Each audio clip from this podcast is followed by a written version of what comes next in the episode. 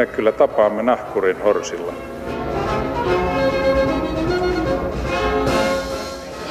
Mä sanoin, että minä juon nyt kahvia. Kunnioitetut kuninkaalliset, arvostetut aateliset ja rakas rahvas. Tervetuloa maamme kirjani uuden luvun pariin. Tänään teemanamme on Suomen aatelisto. Tutkimme Suomen sinistä verta, sitä mistä se on tullut, missä se tällä hetkellä kulkee ja mihin se on virtaamassa. Studiossa valmiina istuvat ritari Huoneen genealogi Johanna Aminov Wienberg, tervetuloa. Kiitos. Ja yhteiskuntahistorioitsija ja kirjailija Marja Vuorinen, tervetuloa. Kiitos. Ja heti pitää tehdä selväksi, Johanna oli jo ärtymään päin, että se ei ole ritaritalo, vaan ritarihuone. On. På svenska det riddarhuset. Joo. Ja, kiitos. Meillä on lähetysikkuna auki, että aatelistitteleitä ei Suomessa enää jaeta, mutta hyviä neuvoja ja tietoa, jos haluatte olla yhteydessä keskenänne tai meihin, lähetysikkunan kautta se onnistuu. Johanna, sinä olet genealogi. Olen. Genealogia, mulla oli semmoinen käsitys, että se on harrastus, että vanhat ihmiset alkaa tutkia sukujuuriaan. Mun, mun toinen vaari teki niin, mutta sinä olit ammatiltasi genealogi. Olen ja eihän se nyt niin on, että ainoastaan vanhat ihmiset kiinnostuvat sukunsa historiasta. Mutta olen todella ritarihuoneen genealogia. Toinen maailmassa on sitten Ruotsin ritarihuoneen genealogi. Meitä Teitä on, on kaksi koko meitä on kaksi. Joo, kyllä. Meillä on sitten maailman kokouskon tapa. Etittäkö, onko teillä ammattiliitto? Aivan no, varmasti. ei ole. Ruotsissa ja Suomessa pakko Joo. Mitä tuommoinen toinen kahdesta maailman ainoista, ainoista genealogista tekee? Miltä tyypillinen työpäivä näyttää? Että tullaanko sinulla luo kysymään, että mikä oli mun perheen vaakuna vai? Ö, aika paljon kysytään.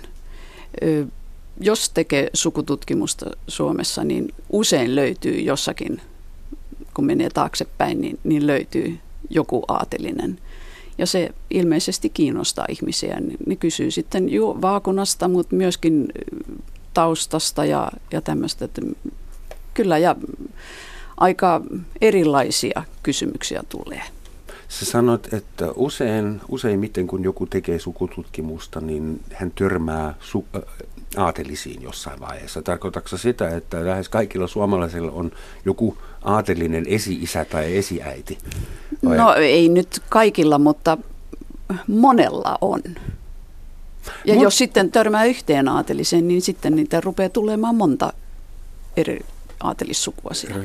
Koska siis virallisen tilaston mukaan 0,1 prosenttia Suomen väestöstä on aatelisia, noin 6000 henkilöä tällä hetkellä vuonna 2016. Eli siis kuinka se on mahdollista, että aina löytyy joku aatelinen, kun alkaa kaivaa. Marja, sä oot tutkinut aatelistoa Suomessa ja nimenomaan ää, sä oot tutkinut sitä tapaa, miten aatelistoa on, mihin siihen on suhtauduttu Suomessa, ymmärsinkö oikein? Kyllä. Että onko sulla joku selitys tälle ilmiölle? Että... Siis sille, että miksi kaikilla tai monilla ihmisillä olisi aatelisia sukujuuria. Vai se siitä, että aatelisilla oli Sitä, rekisterit? Se on varmaan yksi syy siihen. Mutta mä, mä olen oikeastaan tutkinut aatelia lähinnä tämmöisenä poliittisena ilmiönä ja nimenomaan eliittinä, joka on menettänyt valtansa. Että mä en ehkä oikein henkilö vastaamaan näihin tota, sukujuurikysymyksiin. Johanna on varmasti perehtyneempi. Mä oon törmännyt kahdenlaiseen tietoon, että toiset lähteet väittävät, että Suomen aatelisto hupenee, joka kuulostaa järkevältä, koska uusia aatelisiahan ei voi tulla enää. Mutta toisessa lähteessä lukee, että Suomen aatelisto kasvaa, koska ne, joilla nyt on aatelisnimi, he lisääntyvät. Joo. Et kumpi nyt on totta? Kyllä ja ei. Siis ö, suvut vähenee. Mutta sitten on, on semmoisia isoja sukuja, jotka, jotka kasvavat kasvamistaan, että niitä todella lisääntyy. Mutta en, en sanoisi kuitenkaan, että kokonaisuudessaan niin kuin aateli olisi kasvamassa jatkuvasti. Eli se 6000 on se luku, on, jonka joo. kanssa elämme vielä vähän Kyllä, aikaa. kyllä. Ja Suomen aatelisto on enää muutaman lisääntymishaluisen suvun varassa. No ei nyt muutaman. Meillä ilmestyy joka kolmas vuosi aateliskalenteri, jossa on kaikki elävät aateliset, jotka kuuluvat Suomen ritarihuoneeseen. Ja siellä on, on nyt 175 sukua. Se on aika paljon. Joo, mutta on... Kuinka paljon heitä oli ennen? Että mikä oli ennätys? Milloin se oli paksuimmillaan kalenteri? Öö, no siis on ollut meidän kirjoissa 357 sukua niin kyllä se on vähentynyt. Ja täällä on näissä 175, niin on, niin on myös se, semmoisia sukuja, jotka, jolla on ainoastaan nais, naisia enää elossa. Mm-hmm. Niin nehän ei lisäänny. Mä voisin kysyä Johanna sulta, onko se mahdollisuus, että, että vielä voitaisiin naturalisoida Suomen aateliin ulkomaisia sukuja? Voiko Suomen aateliin ikään kuin ulkomailta muuttava aatelissuku vielä tulla jäseneksi? Onko se mahdollista? Ei, ei ole, koska meillä ei ole keisaria tai kun, kuningasta, okay. joka tästä voisi niin kuin päättää. Että me, me olemme niin kuin suljettu talo. Eli... Niin teillä ei ole enää se yläpuolella oleva instanssi, mm. joka voisi päättää mistään. Ei ole. Eikä Joo. mitään itsehallinnollista versiota tästä ole sitten haluttu kehittää. Se onko, on mahdollista. Onko tullut koska... koskaan kysymyksiä siitä? Tulee.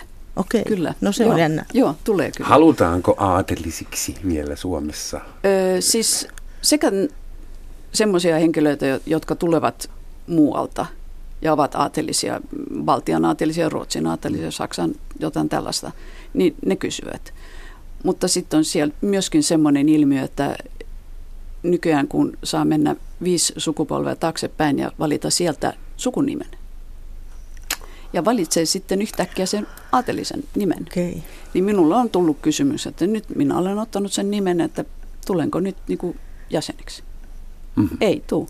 Ei, ei tuu, se vaikka nimi vaakona siitä... olisi ritari huoneen seinällä. Joo, koska niin. ei, se, ei se nimi niin kuin tee sinusta aatelinen, vaan se on se veri. Selvä juttu. No. Tuosta aatelisista veristä. Mä googlittiin sinistä verta ja mä löysin erittäin hyödyllistä tietoa siitä todella yllättävästä paikasta. Hetkinen, missä se on? Sininen veri. Suomen punaisen ristin veripalvelun sivustolta löysin semmoisen tiedonpätkän, että kalpean ihon läpi verisuonet kuultavat sinisinä, ruskettuneen eivät. Sääty-yhteiskunnassa vaaleutaan vaalinut ylhäisö nähtiinkin ruskettunutta rahvasta siniverisempänä. Vau, wow, kiitämme Suomen punaisen ristiin informaatiopalvelua. Niin, samasta syystä aatelisto käytti parasol, se aurinkovarjo, niin. ettei vaan ruskettuisi ja veri muuttuisi punaiseksi. Mm, Tuosta perinnöllisyydestä vielä. Millainen systeemi se on ollut, että aateluus, aateluus, aatelius, aateluus, kumpi on oikein? Aateluus. Aateluus, kuulostaa hassulta. Mm-hmm. Ää, periytyy ainoastaan isältä jälkeläisille. Kuinka järkevää se on semmoinen systeemi, kun oma isä on aina pikkasen epävarmempi tekijä kuin oma äiti? Se tulee varmaan semmoiselta ajalta, jolloin periaatteessa kaikki on periytynyt vaan isältä lapsille, siis porvarillinen ammatti monasti ja, ja ta- talonpoikaistossa maa on periytynyt enempi pojille kuin tyttärille. Nyt juridisesti, mutta käytännössä on ollut näin. Mä voisin tuosta sinisestä verestä sanoa sen verran, että se aateluus kriittisessä puheessa sillä on tota, ehkä vähän myöskin semmoisessa viihteellisessä aateluuskuvassa silloin jänniä ominaisuuksia joilla on tekemistä aatelin asemankin kanssa. Et ensinnäkin sininen veri on hirveän kuohahtelevaa. Siihen liittyy tämmöinen kiivauden ja sit siihen liittyvän itsehillinnän vaatimus. Toisaalta se Näkisitte on... Johannan hymyn. Mutta sä et olekaan mies. Veri sä et olekaan mies, etkä se on soturi. Okei. Okay. Ja sitten siihen liittyy tällainen... Äh, vähän ikään kuin mystinen esille tulon idea. Eli jos, jos meillä on, ihan samalla tavalla kuin tukkilaiselokuvissa, jos meillä on agronomi, joka on pestautunut tukkilaiseksi, se tulee se agronomius esiin. Samalla tavalla, jos on meillä aatelinen 1800-luvun romanttisessa romaanissa, niin vaikka hän ei tietäisi tästä sääty verenperinnöstään, niin se tuo hänestä toisinaan esiin tämmöistä sekä kiivautta että toisaalta jaloutta tämä on semmoinen teema, mitä kirjailijat käytti paljon, kun ne halusi jännittäviä juonia tarinoihinsa. Meillä tuli kuulijalta semmoinen kommentti, joka sopii tähän. Tunnen muutamia tosi aatelisia ja kaikki ovat mitä ystävällisimpiä ihmisiä ja hyväkäytöksisiä. Olisiko kotikasvatus ollut selityksenä? Niin onko tämän päivän aatelistun keskuudessa vielä hienostuneimmat käyttäytymistavat, pöytätavat, keskustelutaito, kirroillaanko vähemmän tota. teidän, teidän piireissä vai onko tämä, onko tämä illuusio? Onko Kyllä se sininen se, veri kuohahteleva ja jalo edelleen? Ehkä se nyt kuitenkin on vähän illuusio. Mutta tietysti on, on perheitä, joissa on, on tätä vaalittu jo monta sataa vuotta. Se on niin kuin selkäydimessä. Hmm. Mutta varmasti myös porvariperheitä, jossa on, on On ilman muuta ja, ja on kyllä ihan niin kuin, minä yleensä sanon, että olemme aivan tavallisia ihmisiä. Jaha. No, epäilemättä. Tota, varmaan siis, jos, varsinkin silloin, jos on peritty tämmöinen kotiympäristö, jossa, jossa on edelleen, sanotaan vaikka 1700-luvun, 1800-luvun interiöörejä tai niiden osia olemassa ja on ikään kuin muistissa ja taustalla se tieto siitä, että miten on aiemmin sukupäivällisiä sukujuhlia, kaiken näköisiä tai ritarihuoneen tanssiaisia tai mitä tahansa, miten niissä on käyttäydytty, niin mä voisin kuvitella, että se ihan, ihan automaattisesti ihan semmoinen aineellinen ympäristökin tämmöistä tavallaan auttaa ihmisiä muistamaan ja, mm. jotenkin velvoittaakin muistamaan perinteitään. Mutta se ei tietenkään koske kaikkia yksilöitä, se koskee ryhmää ehkä kokonaisuudessa. Mulla on sekä kuuntelijoille että teille arvon studiovieraat kysymys. Me keskusteltiin jo ennen ohjelmaa vähän tästä ja tästä voi tulla herkullinen, että mitä te veikkaatte, tai itse asiassa teillähän on paljon tietoa asiasta, mitä te luulette. Minä vuonna Suomessa lakkautettiin säätyjen eri oikeudet? Mä vastaan historioitsijana tähän ensimmäiseksi. Niitä alettiin purkaa, niitä privilegioita jo 1863 valtiopäivillä ja niitä purettiin sitten parin vuosikymmenen ajan, ei suinkaan kaikkia kerralla, vaan yksi kerrallaan, niistä väännettiin todella tosissaan valtiopäivillä. Ja mä sitten veikkaisin kahta muuta vuosilukua, eli siinä vaiheessa, kun poliittinen järjestelmä uusiutui eduskuntauudistuksen myötä, niin siinä aatelissääty tietenkin menetti poliittisen asemansa. Ja sitten meillä on ilmeisesti vuodelta 1919 tasavallan perustuslaki joka voisi myöskin olla hyvä kandidaatti, mutta mä en tiedä. Erittäin hyvä arvaus. Johanna, haluatko Joo. sinäkin miljonääriksi? Kyllä. Minä lisäsin tähän vielä, että 90-luvulla poistettiin ne viimeiset. Ne kuului ilmeisesti papistoon. Oliko se niin, että niitä papit eivät enää, tai kirkkoherrat, heidän ei ole pakko asua pappilassa? Niin silloin poistettiin niin kuin kaikki, käytiin läpi, että onko siellä jäänteitä vielä. Eduskunnan päätös säätyjen erioikeuksien, erioikeuksien ää, lopullisesta lakkauttamisesta tehtiin, tai siis se astui voimaan ensimmäinen päivä elokuuta 1995. Samoihin aikoihin suurin piirtein loppui myös toinen maailmansota okay. virallisesti, Joo. eli tämä nyt oli turhaa nippelitietoa. Vihdoin mutta olemme demokratia. Näin, niin. niin. nyt olemme demokratia. Seuraava, mitä me seuraavaksi lakkautamme. Mutta siis onko aatelis nimestä Suomessa tänä päivänä enemmän, enemmän hyötyä, enemmän haittaa vai onko se samantekevä? 70-luvulla taistolaisessa Suomessa niin oli vissiin aika, aika muodikasta piilottaa kaikki av ja fon tittelit Joo. nimestä ja olla niin ruohonjuuridemokraatti kuin pystyy vain olemaan. Nykyään ainakin osa aatelistosta harrastaa taas oma aateliaan ja kokoontuu ja nauttii ja hienostelee sillä. Joo, kyllä. Mitä te sanotte? Et kannattaako nuoren ihmisen Suomessa olla av jotakin, joka loppuu teetsetalla? Se ilmeisesti ihmiset, ne jotka ottavat sen, sen nimen sieltä viisi sukupolvet taaksepäin, niin onhan se niin, että ne varmasti niin kuin luulee, että sillä voisi olla jonkinlainen hyöty. Mutta toisaalta on, on monta aatelisnimeä, jotka ovat aika hankalia täällä Suomessa. Ne ei istu suussa eikä, ja ne voi olla hyvinkin vaikeaa kirjoittaa, että miten ne sitten sitä oikeastaan kirjoitetaan. Ja siitähän on ainoastaan haittaa. Tarkoitatko kreuts loppuisia ja semmoisia vai vielä Chance kants. Niinkö se jos äännetään? On, joo, jos on Hyvä. kaksi vokaalia ja sitten kauheasti näitä muita. Okei, okay, en, en yritä kirjoittaa sitä. niin, niin enpä usko, että siitä on, on sen enempää hyötyä. Hmm.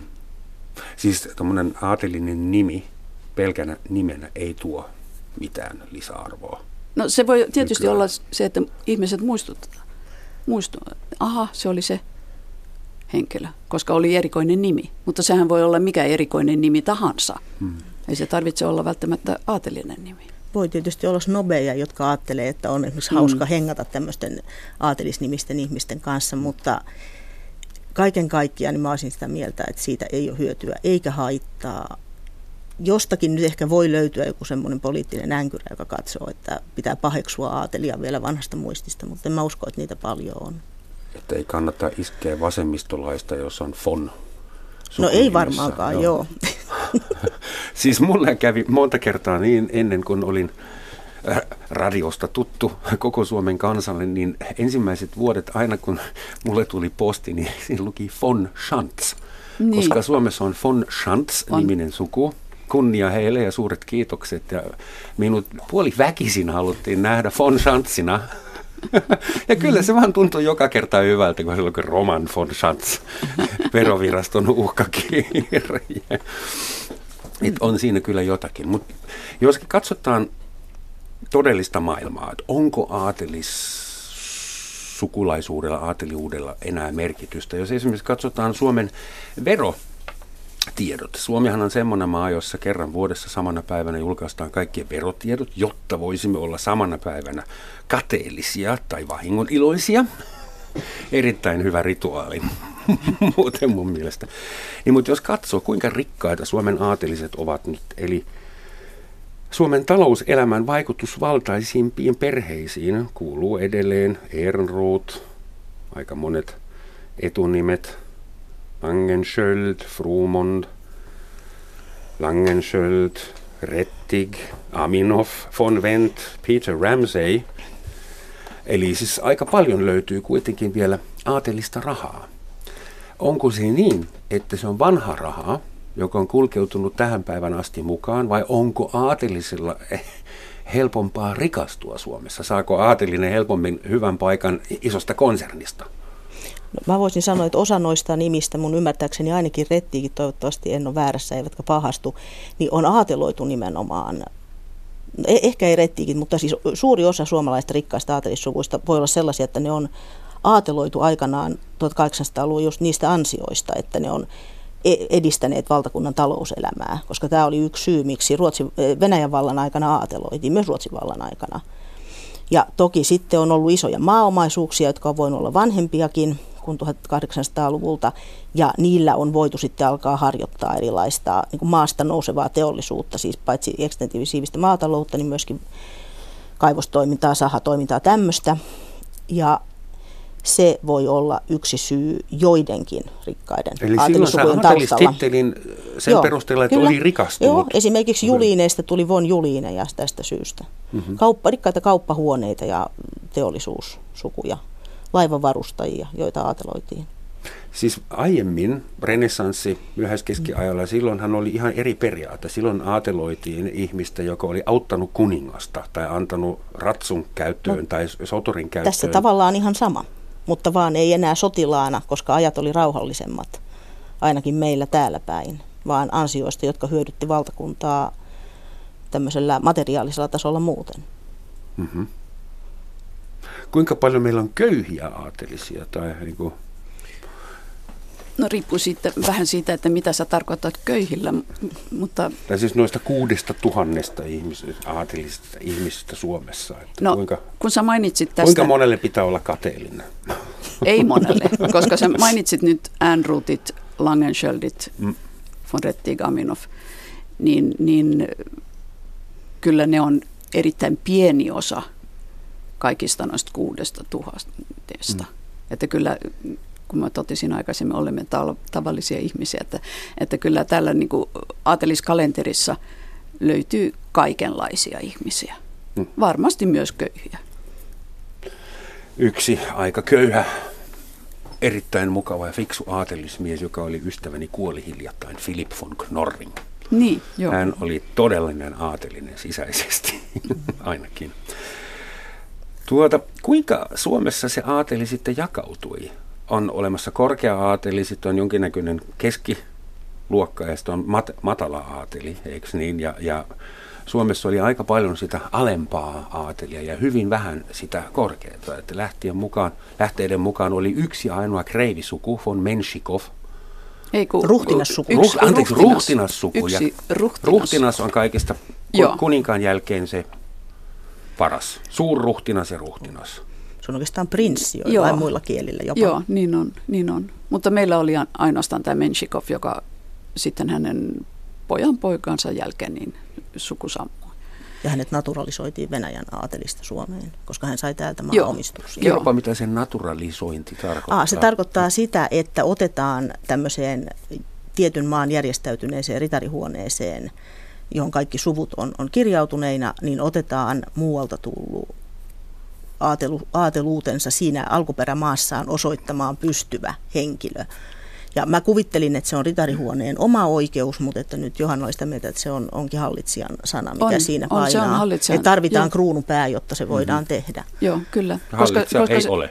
Joo, mm-hmm. siis sehän, se naturalisoiminen on, niin kuin, että ne saivat, jos siihen aikaan nyt puhua, Suomen kansalaisuuden. Mm. Vähän niin kuin Paavi olisi lähtenyt, mutta luostari on vielä pystyssä. No joo. no, joo, joo. vanha katolinen. Mutta kuinka paljon meillä on sitten kreivejä tai kreivin tasoisia? Kreivejä meillä on ollut 11 sukua. Ja on jäljellä? Neljä. Ja sitten on, on vapaaherrat mm, 63, nyt en muista. Onko vapaaherra sama kuin baroni? On, joo. Joo, tai joo. baroni, baronitar. Niin, kun sä jos se ei periydy naisten kautta, mitä baronitar sitten tekee tittelillään? Se on baronin vaimo. Niin, se on naimisissa. Selvä. Mä, mä oon paljon vähemmän vanhanaikainen kuin mitä mun pitäisi olla. 30 vuotta Suomessa on opettanut kohtaamaan naisia silmät korkeudella vahingossakin. Suomen aateli silloin historiassa, historia, siis vuosisatoja sitten oli ilmeisesti suhteellisen köyhä, koska muualta tulleet aateliset aika usein katsoivat tätä Suomen aatelistouhua vähän pitkin nenävartta, että jaha, että aika huonoissa oloissa täällä sininen veri joutui rypemään. Säätyerot olivat Suomessa pienemmät kuin muissa Euroopan maissa, mutta kuinka se monikulttuurinen aateliskene tuli toimeen? Täällä oli venäläisiä aatelisia, ruotsalaisia aatelisia, varmaan saksalaisia, baltialaisia, virolaisia. Kuinka eri aatelistot tuli keskenään toimeen? Mitä kieltä ne puhui keskenään? No, Ranskaa. Ne Ranskaa? Ainakin siis, kyllä Venäjän aikanakin vielä ja kyllä 1700-luvulla – sitä aikaisemmin ehkä espanjalainen aateliskulttuuri oli se hallitseva Euroopassa, mutta sen kieltä ei täällä varmaan puhuttu. Onko mitään tarinoita esimerkiksi, mitä tapahtui 1809, kun Suomi meni saarille? Suomi. Oliko, oliko ruotsinkielinen ylhäisty täällä kauhuissaan? Ei ollut. ei ollut. Ei ollut, koska keisari tiesi, kenet pitää rauhoittaa ensimmäisenä. Pitää rauhoittaa sotalaitos, jossa aatelilla oli merkittävä asema, ja sitten pitää rauhoittaa kansankaitsijat, eli papisto. Ja näitä kohdeltiin hyvin, sanotaanko herkällä kädellä, aateliset sotilasuralla olleet saivat elinikäiset eläkkeet. Ja tota, sen jälkeen olosuhteet oli aika rauhalliset. Meillä itse asiassa Pax Russika vallitsi koko vuosisadan, jos ei oteta huomioon niitä aatelisia, jotka lähti sotimaan Krimin sotaan. Hmm. Ja sitten vasta siinä vuosisadan vaihteessa siis aatelisetkin alkoivat osallistua sitten tähän niin sanottuun russifikaation vastustamiseen jossain määrin. Mutta hetken, samat aateliset ruotsinkieliset, Joo. jotka Kyllä. ensin taisteli Venäjää Kyllä. vastaan Joo. Ruotsin puolesta, Kyllä saivat no. jatkaa aatelisina, heille ei tapahtunut mitään, no. ne saivat pitää tiluksiaan no, ja rahansa ja tittelinsä. Keisari tarvitsi heitä yläluokkana niin kuin Ruotsin kuningaskin oli tarvinnut, mutta kyllä tästä tuli haava sydämeen aatelisille, koska vielä niillä kuuluisilla ensimmäisillä valtiopäivillä väännettiin siitä, että voiko ö, kei, tota, halli, kuninkaalle valan, uskollisuusvalan vannonut henkilö tai sellaisen jälkeläinen, niin voiko se palvella keisaria? No kotimaassaan se voi, mutta voiko esimerkiksi palvella keisaria niin, että lähtee Venäjän puolelle keisarin vir- virkauralle sinne, joko sotilasuralle tai siviiliuralle. Ja se, se oli moni, monien mielestä, siinä meni raja. Mutta siinäkin kohdassa reaalipolitiikka voitti ja tästä ei sitten muodostunut näille Venäjälle palveleville ongelmaa tuli mieleen Mannerheim, vaikka hän sen sitten teki, sen, mm. sen fuusion Ruotsin ja Venäjän välillä Suomen. Juu, kyllä, mutta häntä sitten kyllä haukuttiinkin ryssäksi. Mutta on aika hassu ajatus, Aikanaan. että aatelinen, joka on saanut Ruotsin kuninkaalta tittelinsä ja oikeutensa, jatkaa sitten Venäjän saarin aatelisena samalla Joo, joo mutta sehän oli aika jännä silloin, kun oli Porvon valtiopäivät 1809, niin samana aikana oli Tukholmassa valtiopäivät. Ja sinne lähti myös Suomesta sukujen edustajat. Jopa sekä samojen po- sukujen? Joo, uh-huh. jopa samojen sukujen, sekä Porvooseen että Tukholmaan. Tämä oli ennen, ennen tota, rauhaa solmit, oli solmittu. Mitä sille Tukholman retkikunnalle sitten kävi? No kai ne palasi ja jatkoi elämänsä täällä Suomessa. Silloinhan Joo. täytyy sitten päättää, että Joo. ei saanut omistaa maata sekä Ruotsissa Joo. että Suomessa, vaan piti päättää, että minne minne sinä nyt jäät? Ja osa tosiaankin palasi Ruotsiin. yksi ehto, että ei saanut omistaa maata sekä Ruotsissa mm. että Suomessa? Siinä olisi varmaan ollut tämmöinen lojaalisuusristiriita ilmeinen. Mutta tosiaan jotkut suvut teki sitten sen ratkaisun, että joko jos olivat Ruotsista tulleita alun perin, niin palasivat sinne, tai sitten saattoi syntyä kaksi sukuhaaraa. Mm. Joo. Kuinka dominoiva se venäläinen aatelisto sitten oli 1809 jälkeen, joka tänne tuli? Koska esimerkiksi just se ruhtinas Menshikov, se on selvästi ei-ruotsalainen nimi. Siis ei, ei niitä monta ollut. Niitä on, on niitä kreivejä. Berg on yksi tämmöinen ja, ja muita, mutta ei, ei siis alun perin venäläisiä, niin ei ole monta semmoista sukua. Venäläisiä ei ollut suomalaisessa hallinnossa esimerkiksi kovinkaan paljon. Suomalaisia nähtävästi oli Venäjän hallinnossa enemmän. Osa niistä, jotka palas silloin Venäjältä, ne oli alun perin ruotsalaisia sukuja, jotka olivat muuttaneet sinne keisarin palvelukseen jo edellisellä vuosisadalla. Ja esimerkiksi Berg oli muistaakseni mm. näitä, ja niitä oli muutamia sitten, joihin suhtauduttiin kotimaassa vähän silleen, että mitäs nämä nyt on, kun nämä tulee sieltä takaisin. Mutta että siis venäläinen hallintomies Suomessa, niin se oli lähinnä vanhan Suomen alueella, eli Viipurin läänin alueella tuttu ilmiö. Ja sitäkin vaan mm. siinä 1200-luvun taitteessa. Ja sitten näistä kenraalikuvernööristä tehtiin kreivejä. Niin, niin. Mutta Joo. tärkeintä oli ja se, nehän oli venäläisiä, että, mutta ei, ei muuten niin kuin ei ole. Mutta korkeimman arvoisen aatelisen piti olla tavallaan niin kuin tsaarin oikea käsi, tai siis sen piti olla venäläinen. Ei. Ei. Ei. Ei, ei. ei. Et siis keisariin he, heitä niin kuin tavallaan kiinnitettiin sillä tavalla, että kunniamerkkejä, joita myönnettiin. Niin osa niistä oli sellaisia, että ne ainakin teoriassa, jos ne oli hyvin korkeita kunniamerkkejä, niin tarjos äh, ikään kuin luvan audienssiin keisarin luona ennen, niin kuin ilman, ilman ennakko ilmoitusta tai ennakkotilausta. Ja sitten tietysti ne, jotka oli keisarin virkamiehiä Pietarissa – niin niistäkin, eli siis ministerivaltiosihteereitä ja näitä, niin ne oli kyllä kaikki suomalaisia, jotka edusti ikään kuin Suomen, Suomea ja hoiti Suomen asioita siellä hoviin päin. Kuulostaa koko lailla aika gentleman touhulta se vallansiirto Ruotsista Joo. Aateli oli, oli, oli, oli.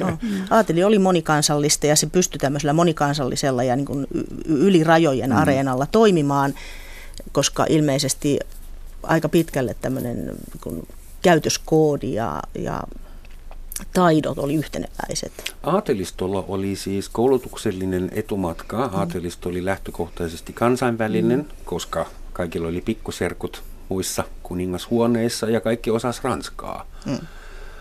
Ähm, kuinka paljon Suomi oli sitten mukana eurooppalaisten kuningashuoneiden eri naimakaupoissa. Itävaltahan harrasti kyllästyttyään sotimiseen sitten naimakauppaa enemmän. Ja Nyt tässähän on ero se aatelisen ja kuningashuoneiden kanssa välillä. Ei, ei, ei aatelisilla oli niinku kuninkaanhuoneiden kanssa mitään tekemistä. Edes kreivitterillä tai... Ei, Eikö Suomesta koskaan Ani lähtenyt harva. kukaan Joo. prinsessa johonkin Meillä hoviin? prinsessa Menshikov se olisi ollut. Ei, ei varmaankaan, mutta jos puhutaan niin kuin hoviaateleista, niin siinä tapahtuu jo varmasti tämmöistä vaimonvaihtoa, siis kor- korkeassa aatelissa, koska kuitenkin matkustettiin enemmän ja, ja Niin. vanhempien tuttavat saattavat välittää naimakauppaa ja tämmöistä. Joo, olihan, olihan tämmöiset nuoret aateliset neidot täältä Suomessa oli keisarinnojen hovineiten. Tämmöisen, siinä niin oli tietysti yhteyksiä. Mutta Ta- kukaan suomalainen prinsessa ei koskaan päässyt No ei ollut niin prinsessa. No Aurora Karamsin olisi varmaankin Niin, se keissi, Mm. mikä hän nyt sitten olikaan tyttö nimeltään. Schönwall. Niin oli jo. No mutta hänellä on oma sairaala edelleen ja Kyllä. Auroran Joo. katu. Kyllä. Ah, täytyy varmaan muistuttaa meitä kaikkia siitä, että tämä on Yle Radio 1, Romansatsin maamikirja, jossa tänään puhutaan Suomen aatelistosta ja aatelisista ja studiossa vieraina ovat Ritari Huoneen genealogi Johanna Aminov Winberg ja yhteiskuntahistorioitsija kirjailija Marja Vuorinen. Leikitään vähän jossittelua, että jos se kuningas Saksasta olisi tullut Suomeen 1918 keisarin sisaren poika, eikö niin? Prinssi, ihan kunnon. Mitä se olisi aiheuttanut Suomen aatelistolle? Olisiko ritarihuoneen pitänyt niin kuin, hankkia lisärakennus uusille, vai niin kuin, miten se olisi sekoittanut pakan? Epäilen, että ei ole ollut ollenkaan niin kuin tapahtunut mitään, koska ei se aateluus enää ollut niin kuin muodissa. Se oli jo 1800 loppupuolella oli niin kuin sen merkitys Joo. kovasti vähentynyt. Eikä Ruotsissakaan, jossa on edelleen kuningas, ei siellä aateloitu. Viimeinen oli muistaakseni matkatutkija Sven Hedin 1902.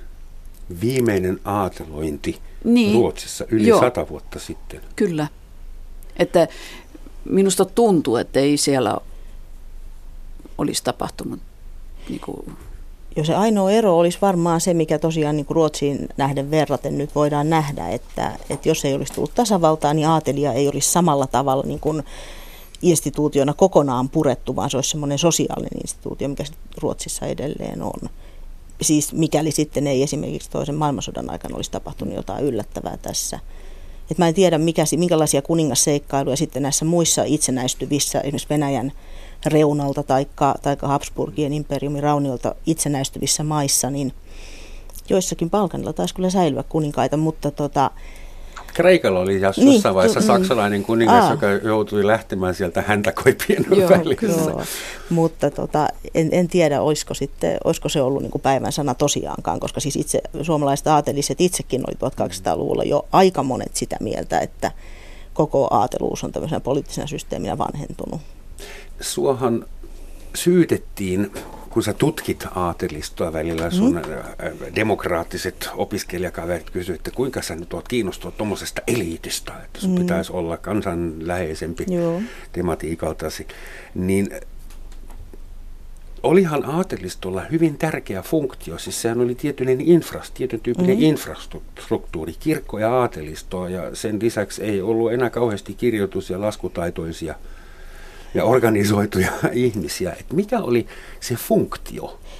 Joo, siis aateli oli... Aateli, joo. silloin kun aateli oli tärkeä. Joo, se, o- se oli nimenomaan hyvin tärkeää silloin, kun ei ollut vielä samassa määrin koulutusta, joka olisi opettanut kaikki ihmiset lukemaan. Kaikilla olisi ollut mahdollisuus mennä yliopistoon opiskelemaan virkamiehiksi. Ja sen, miten mä nyt sanoisin, sen, ää, ne taidot, joita siellä opittiin ikään kuin pitkälti niin kuin kotona ja sitten ikään kuin harjoittelemalla, joko siis korkean aatelin tapauksessa hovi, vierailemalla, tai siis pääsemällä hovitehtäviin, tai sitten vierailemalla jossakin mahdollisesti muissa maissa tuttava perheissä oppimassa maailman taitoja. Niin, niin kauan kuin tämmöisiä taitoja ei voinut opetella muuten kuin käytännössä, niin, niin kauan, ja niin kauan kun ei ollut siinä mielessä rahataloutta, vaan oli periaatteessa niin kun palkka maksettiin maan tuotteina, niin, niin kauan mm. aateli oli tavattoman järkevä järjestelmä. Mutta siinä vaiheessa, kun syntyy, alkaa syntyä tämä meidän moderni yhteiskunta, niin sanottu modernisaatio alkaa, jolloin koulutuksen merkitys, median merkitys, byrokratian nousu, niin muuttaa yhteiskuntaa, teollistuminen alkaa, kaupungistuminen alkaa, niin silloin aateli menettää sen pohjan, jolla se oli ollut merkityksellinen ja muut ihmiset voivat korvata sen, tehdä, ne, ne, hoitaa ne tehtävät, joihin aateli aiemmin oli niin sujuvasti kouluttautunut. Hmm. Ja juuri sen hedelminä sitten tämä 1800-luvun demokratia- ja modernisaatiokeskustelu syrjäytti aatelin. Onko aateli sitten tänä päivänä enää minkäännäköinen eliitti, henkinen kansa, kulttuurinen, kansa, kulttuurinen varmasti. Eliitti. Ja traditionaalinen. jos väkisin niin, sosiaalinen. Mm. Traditio. Siis, niin. niin, mehän niin. pidämme kovasti kiinni niistä, ainakin ritarihuoneella. Ja mikä on se valtavan positiivinen arvo siinä. Me, meinaan niin kuin kaikella kunnioituksella, mutta pitäisikö nyt kaikkien olla äh, surkeina, joiden sukuhaara loppuu 1900, jotka eivät muista iso-iso vanhempia? Ei, mutta onhan se minusta, minusta se on, on niin kuin hyvä, että yhteiskunnassa on tämmöinen muisto taaksepäin aateli on tavallaan menettänyt sen kansanvihollisen roolinsa, mikä sillä yhdessä vaiheessa, mm. tämmöisen intensiivisen keskustelun, poliittisen väittelyn vaiheessa oli, ja siitä on tullut jotain sellaista, mitä me voidaan kaikki ajatella, että se on meidän jännää menneisyyttä. Sama juttu nyky-Virossa, että se on jopa kansallista menneisyyttä, vaikka sielläkin se oli kansanvihollinen mm. siinä 1800-luvun lopulla ja 1900-luvun alussakin vielä. Ja esimerkiksi kartano miljööt on hirveän suosittuja tutustumiskohteita ja, ja mm. ikään kuin se avautuu se kulttuuriperinne sitten niin, kuin, niin sanotusti tavalliselle kansallekin. Se tuntuu varmaan hyvältä, kun ei enää tarvitse olla kansan vihollinen. Kyllä. On uudet kansanviholliset Mutta tuntuuko se ärsyttävältä, kun, kun kansaa pitää aatelistua nykyään niin folklorisena hienona hommana? Että seuraavaksi kiinalaiset turistit päästetään katsomaan ritarihuoneen seinän vaakunoita. Sibeliuspuistossa ne ovat jo. Eikö se ole tapa kaikkialla Britanniassakin niin, niin. esimerkiksi? The Treasures of the Tower. Mm, Tuleeko kyllä. teistä niin. turistiattraktio jostain vaiheessa? On jo. No on jo. Kyllä ihmiset käyvät siellä katsomassa eri toten näitä vaakunoita ja, ja se meidän iso salia siellä. Mm. Mulla olisi yhdestä vaakunasta konkreettinen kysymys. Mä sain kerran erittäin hienon ihmisen avekkina käydä ritarihuoneella juhlissa. Piti oikein vuokrata frakki. Ja siellä mä spottasin seinällä oli semmoinen vaakuna, jonka alla luki von Müller. Ja Müller on Saksan tavallisin sukunimi. Schmidtin siis ennen Schmidtiä jopa. Niin. Eli siis se on niin tavallinen virtainen kuin olla vaan voi. Ja mä mietin, että Saksassa mä en tunne ketään aatelista Mülleriä. Että kuka Suomen von Müller oli ja mistä hyvästä hän on saanut sen fonnin? Jos ei se ole naturalisoitu, niin silloin se on ainakin siltä ajalta, jolloin von sukunimiä tehtiin. Eli Siis mylläri, tuhat, se antoi kuninkaalle säkillisen jauhoja ja sai siitä. Ja pelasti kuninkaan hengen ehkä niillä jauhoilla neljä vuotta sitten tämä suku, voi, voi. että minä nyt Oho. pysty heidän kunniaksi sitten suorassa niin lähetyksessä katsotaan, ketä Ihan he tarkkaan, että mistä tästä nyt oli kysymys, mutta mä katson sen verran. Niin, se on 1200-luvulla ah. varmasti aateloitu, mutta en, en tiedä tausta. Eli u, uutta aatelia niin. venäläisen voisiko, antama. Voisiko toi olla naturalisoitu? Koska mulla on niin kuin mielestäni mielessäni kaikki 1800-luvun aateloidut ja toi ei olisi niitä. Mutta en, en, en, en, en, en vannomaan, en me vannomaan koska fon nimiä, niin no joo, okei okay, kyllä, itse asiassa joo. Fon-nimi on mm. hyvin yleinen Saksassa, joo. että siellä ei kannata varmaan edes keskustella enää Fon-nimisten kanssa aatelista. Mm se on varmaan niin erkaantunut ja ajat sitten. Joitakin, no etuoikeuksia tai pikkuprivilegioita tai ainakin tapoja on Suomen aatelisilla vielä. Esimerkiksi ymmärtääkseni kaikilla teillä ritarihuoneilla rekisteröidyillä 174 suvulla mm. on oikeus käyttää, tai niin, käyttää ritarihuonetta. Tulla siihen ja ainakin kerran vuodessa teillä on itsenäisyyspäivän aatelisjuhlat. Joo, se on näiden nuorten. Kerrotko vähän niistä? Koska Suomi tietää, että kuudes päivä joulukuuta presidentti linnassa juhlitaan, mutta kukaan ei tiedä, että 200 metrin päässä juhlitaan myös. No minä en pysty kertomaan niin paljon, kun mä en koskaan käynyt siellä. Mutta siis Juhlissa. Ku, kuka sinne pääsee? Eli siis Suomen aateliset nuoret Joo, kyllä. kokoontuvat ja ikäraja on 18-35. Aha, no sinä tiedät enemmän kuin minä. Sen verran he suostuvat webissä paljastamaan, mutta Ilmeisesti sääty haluaa huolehtia jatkuvuudestaan Joo. tuomalla yhteen että se, naimaikäisiä. se yläikäraja on vähän hassu nimenomaan aatelista keskuudessa, mutta siis Niin, koska ei tämä nyt mitään lastenjuhlia on. Että ehkä Mm. on hyvin, hyvä kuitenkin, että on tämmöinen 35 vuoden yläraja, koska se on aika arvokas se sali. Jos siellä olisi ainoastaan tämmöisiä kaksikymppisiä, niin se voisi niin kuin, Mm. lähteä menemään käsistä. Joo, joo, ja siis vakuutusmaksut niin. nousisivat.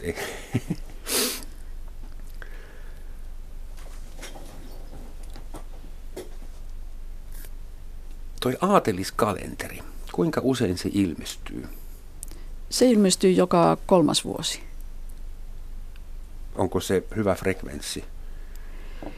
No, Meinaan, että minä olen nyt tehnyt kuusi näitä ja minusta se on ehkä liian tiheään tahtiin. Koska se on melkein niin, että kun yksi on ilmestynyt, niin rupean tekemään seuraavaa. Mm, Että se menee, meillä menee tämmöisiä kol, kolme vuosi. kuinka paljon ne muuttuu sitten kolmen vuoden välein? Muuttuu Kuinka? yllättävän paljon. Siis tänä päivänä, kun ihmiset, se työvaihto on niin tiheä, se on erittäin hankala kyllä pysyä kärryssä mukana.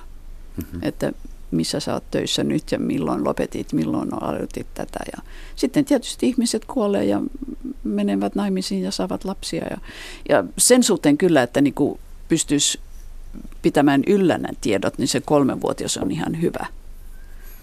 Mutta minusta itse, kun tulee vanhemmaksi, niin se tuntuu vähän niin kuin liian Että sulle riittäisi jo neljän tai viiden vuoden Niin, viiden on voisi välein. olla. Missä järjestyksessä aateliset on siinä kalenterissa? On, Aako, aakkojärjestyksessä. Ah, siis ei, Ens- ei ensin- säätyjärjestyksessä. Ei, ensimmäisissä, jotka mm, tulivat jo, se ensimmäinen oli 1858, niin silloin oli vielä niin kuin ruhtinas, kreivit, vapaaherrat, aateliset, mutta tämä on ollut kauan jo, että se on aakkosjärjestyksessä. Mihin kastiin, aateliskastiin sä itse lukeudut Aminofina? No minä olen ihan tavallinen. Meitä aminofeja on siis kolme. On kreivillinen, vapaaherrallinen ja sitten tämä, jolla ei ole mitään titteliä. Porvari Aminov. Vaan niin No. no. Aminov. Niin, Vaan Aminov. vanliga. Vanliga Mm, niin. Aminov. På svenska. Ja, på svenska. Mutta kun sä matkustat, tutustut ihmisiin jossakin, niin varmaan tulee välillä semmoinen hetki, että joku toinen ihminen saa tietää, että sinä olet aatelissuvun jälkeläinen tai sivuhaara tai jotakin. Reagoiko ihmiset enää? Tai esimerkiksi Suomessa suomalaiset ja ulkomaalaiset. Mm, Onko mitään eroa, jos joku kuulee, että sun nimi on Aminov? no Tullaanko että lähemmäs vai otetaanko vähän etäisyyttä? 70-luvulla, kun mä opiskelin, niin silloin reagoitiin kyllä nimeni ja ehkä siitä, että mä olin kyllä ihan niin kuin tavallinen tyttö. Ne vähän yllättyi, että ah, että sinäkö olet Aminov. Mitä sun olisi pitänyt olla? No jotakin, en, en minä tiedä.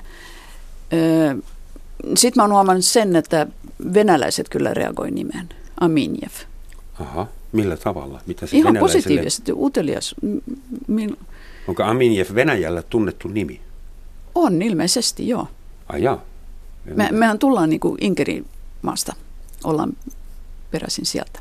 Okei, eli siis vähän niin kuin von Habsburg-tyyppinen. no ei nyt sillä tavalla. johon heti reagoidaan. Ai en mä tiennytkään.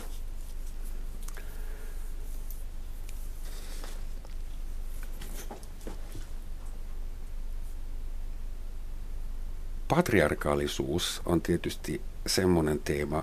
Mä mietin, kuinka voi olla feministi ja aatelinen yhtä aikaa. Tai siis miltä tuntuu olla nainen, jolla on titteli, jota hän ei voi antaa eteenpäin omille lapsilleen. Kysyisit vielä, että kuinka voi olla feministia töissä ritarihuoneella, mutta se käy ihan hyvin. Koska, Millaisia sisäisiä siltoja sun pitää itsellesi rakentaa? Eikö, ei, ei se minusta ole mitenkään hankalaa, koska kun totesimme täällä, että, että se on niinku kulttuurinen perinne, niin minusta ritarihuone on just sitä ja pitää olla. Muuten sillä ei ole ollut niinku mitään roolia yhteiskunnassa tänä päivänä. Vaan se on tämmöinen kulttuuriperinne. Sitten kun mä kävelen ulos sieltä, niin mä kohtaan muun maailmaa ja mä on, olen feministi. Mm-hmm. Ja, ja siitä suhteen sen, että mulla on kolme poikaa ja ni, ne eivät ole aatelisia. Mutta ei, heistä se ei ole mitään niin kuin kamalaa, eikä minusta. Mutta mä tiedän, että monelle naiselle tämä on, on niin kuin kova paikka, että lapset ei ole aatelisia. Mutta minusta kuitenkin ei ole niin hirveän tärkeää olla tällä aateliskannatperinteessä mukana. Minulle se ei ole niin, niin en minä niin kuin närästyn siitä, että pojat eivät ole. Saanko mä arvata? Olet no. kuitenkin kasvattunut kolmea poikaasi ikään kuin he olisivat aatelisia. Tarkoitan niin kuin, nämä hyvät käytöstavat mm. ja tämä kulttuurillinen elitismi, josta puhuttiin, niin on kai niin välittynyt se, heille. Se voi hyvin olla, että se on ollut niin kuin siellä mukana ilman, että olen sitä ajatellut. Puhutaanko teillä ranskaa? Ei, en puhu itsekään ranskaa. Englanti on ehkä vähän niin kuin saavuttanut sen aseman, mikä Ranskalla on Kyllä, kansainvälisenä kielenä. Oletko ensimmäinen naisgenealogi? Olen. Okei, okay, no sitten sä olet se, mistä mä kuulin kaupungilla puhuttavan, että sä olet jollakin tavalla uittanut, vai onko mä väärässä nyt, niin kuin enemmän naisia koskevia tietoja tähän, tota, ei ehkä tuohon kalenteriin, mutta jollakin tavalla, se matrikkeli Kyllä, tietoon. sukutauluihin. Joo, joo, aivan oikein, joo. Mitkä ovat ilmestynyt sitten 40- ja 60-luvun joo, välissä. Just, Tuur Karpelanin teos just. Ettar Tavlor, över det på Finlands riddarhus inskrivna ettarna, mm. siis sukutaulut ja. suomeksi. Niin, niin siellä on, on tieto niin kuin koko suvusta, siitä ensimmäisestä miehestä, jotka aateloitiin ja sitten tähän päivään saakka. Mm. Niin mä oon käynyt niitä läpi ja ensi vuonna ilmestyy uusi volyymi suut A-D. Ja mä totisin, että tämä Karpelan ei ole ollut hyvin, ei ole ollut ollenkaan kiinnostunut naisista, paitsi jos he, jos he, he ovat saaneet äpärä lapsen. Aha, silloin, silloin se on ollut mukana. Mutta mä oon yrittänyt siihen, koska monet ovat olleet Lottoina tai Marttaliiton toimessa mukana tai tämmöistä jos mä oon saanut tiedon, niin mä laitan sen mukaan. Tietysti se antaa niin kuin kuvan siitä naisesta. Eihän se nainen ollut ainoastaan vaimo. Ei niin. Vaan mm. oli niin kuin oma elämä ja teki kaikenlaista. Minusta se on tärkeää, että se on mukana. Eli siis sun ei tarvitse edes lähteä ritarihuoneesta mm. ulos ollaksesi feministi. Ei, voi, voi siis kyllä seinien sisälläkin. Suomessa on ollut niin sanottua nimetöntä aatelistoa aika paljon. Mikä se käsitys on, nimetön aatelisto? Että mä saksalaisena mietin, että eikö aatelis, aatelin, sen tunnistaa heti nimestä, mutta mikä on nimetön aatelisto? Kulkeeko Suomessa ihmisiä, joilla on tavallinen sukunimi, joka onkin aatelinen? No jotkut Vai? on suomentaneet nimensä esimerkiksi niin, että sitä ei heti tunne, siinä ei ole enää mitään fonia alun perin oli joku mm, titteli mm, ja se suomen... Joo. Mä en nyt viitin mainita nimiä, koska ihmiset ei ehkä pidä siitä, mutta siis on paljon mm-hmm. suomenkielisiä sukunimiä, joista ei niin kuin mitenkään voi aavistaa, että ne on aatelisnimiä. Joo. Mutta se löytyy sitten varmaan kalenterista. Joo, Joo, aivan. Oliko Suomen aatelin historiassa joku hyvin kirjava, joku skandaali, joku paroni von Münchhausenin tyyppinen, joku, joku valeparoni tai joku suuri Casanova tai joku suuri sotaherra. Kuka on kaikista räikein Suomen No, suuri aatelinen? sotaherra on tietysti Mannerheim. Joo, okei, niin hänkin aatelinen tietysti. Niin, joo. Mutta onko mitään tuommoisia hurjastelijoita, jotka L- olisi jättänyt äh, historiaan muutakin jälkeä kuin sotilaallista? No Linderin suvussa harrastettiin ainakin autohurjastelua. Niin. Oli tämmöinen ensimmäisiä autopioneereja Suomessa. Muutenkin ehkä vähän eksentrikko, mä en muista etunimeä, mutta Paroni Linder. Aha. Onko suku enää olemassa? On. On.